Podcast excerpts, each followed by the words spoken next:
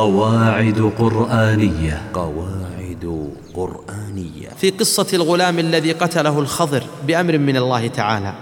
فإنه علل قتله بقوله وأما الغلام فكان أبواه مؤمنين فخشينا أن يرهقهما طغيانا وكفرا. فأردنا أن يبدلهما ربهما زكاة وأقرب رحما توقف أيها المعظم لكلام الله عز وجل وتوقفي أيتها المؤمنة عند هذه القصة قليلا. كم من إنسان لم يقدر له الولد فضاق لذلك صدره وهذا شيء طبيعي.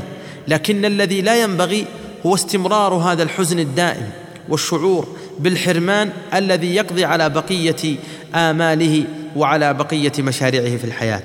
ليت الذين حرموا نعمة الولد يتأملون في هذه الآية جيدا. ليس ليذهب حزنهم فقط بل لتطمئن قلوبهم وتنشرح صدورهم. ليت من حرم نعمة الولد ينظر إلى هذا القدر بمنظار النعمة والرحمة. وأن الله جل وعلا قد يكون صرف عنه هذه النعمة أعني نعمة الولد رحمة به. وما يدريه لعله إذا رزق بولد أن يكون هذا الولد سببا في شقاء والديه وتعاستهما وتنغيص عيشهما أو تشويه سمعتهما حتى إنه لو نطق لكاد أن يقول يا ليتني لم أرزق بهذا الولد.